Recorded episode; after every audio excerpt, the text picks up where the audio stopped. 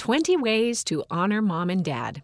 Here are some things you may already be doing or may never have thought of. Either way, try them out. By Bethany Bartholomew, Church Magazines. You know that honoring parents is a commandment. See Exodus chapter 20 verse 12. But did you also know that it's about more than just obeying what they say? When you focus on getting to know your parents and building a relationship with them, you can find lots of ways to honor them. Even the little things count. Check out some of these ideas for fun and simple ways you can honor your parents every day. Give your parents a sincere compliment. Tell them when they're doing a good job. Cheer up your siblings.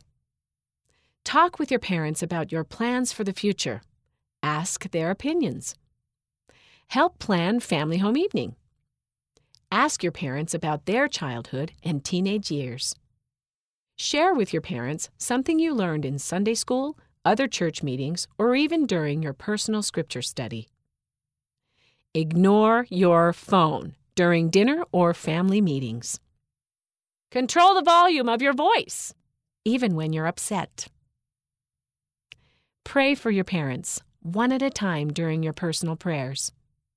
Make a sincere comment or ask an honest question during family scripture study. Make a goal to tell your friends only positive things about your parents. Catch yourself before you say something to a sibling that might hurt their feelings. Go grocery shopping with your parents. Pick a family rule that is hard for you to remember and practice keeping it for a week. Spend time doing some of your parents' favorite activities with them. If you don't know what those are yet, just ask. Ask your parents how their day went. Bonus points if you ask about a specific thing you know was making them stressed. Tell your parents about your last date or about something fun you did with your friends recently. Research your family history with your parents and take family names to the temple with them. Do one of the chores your parents usually reserve for themselves.